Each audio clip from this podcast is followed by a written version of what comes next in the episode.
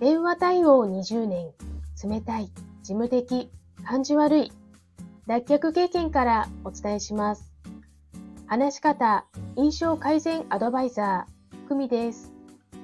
このチャンネルでは、話し方や印象改善のコツ、また日々の学びをアウトプットしています。今日は、ブックレビューです。鈴木敏文さんの、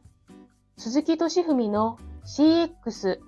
顧客体験入門です。お客様のためにとお客様の立場で一見同じように見えますが答えは違ってきます。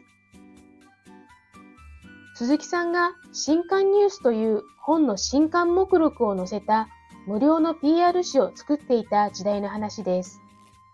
どうせなら内容を面白くして有料で販売したい、部数を増やしたいと考え、目録数を減らして軽めの読み物を増やし、サイズもコンパクトにし、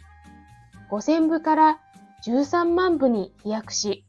お客様の支持を得ることができました。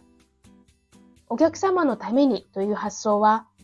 読書家は本をたくさん買うから、新刊目録はたくさんあった方がいいという決めつけがあります。